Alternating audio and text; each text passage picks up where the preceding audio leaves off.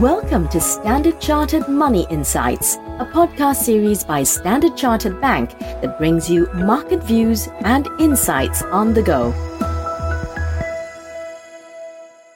Welcome to Cut to the Chase. Today is Wednesday, the 19th of July. I'm Daniel Lam, your host for the podcast.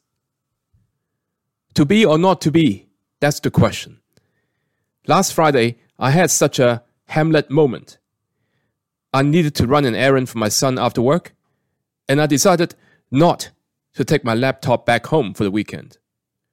Well, from the news at that time, the typhoon that was approaching Hong Kong was unlikely to escalate and disrupt work.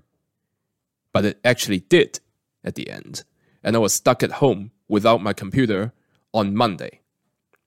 Now, on Tuesday, the Hong Kong markets reopened after the typhoon, and as we discussed at the podcast earlier this week, it did take the signal of the quote unquote reverse hammer pattern on last Friday, i.e., selling off from the highs and closing near the day low, which is usually a signal for pullback.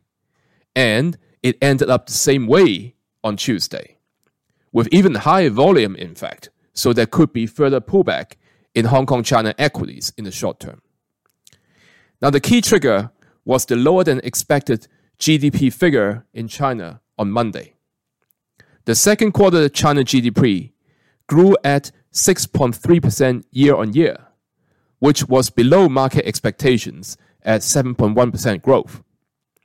Now, if you remove the base effect distortion and take the two year compounded annual growth rate, i.e., the CAGR, it slowed to 3.3% year on year in the second quarter, from 4.7% in the first quarter.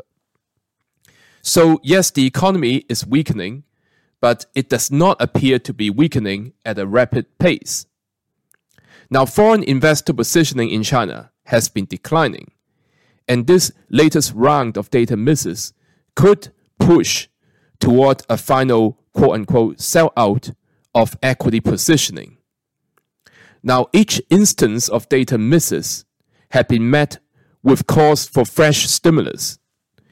And valuation of MSCI China is actually, once again, back to more than minus one standard deviation compared to its 15 year average valuation discount versus the MSCI All Country World Index.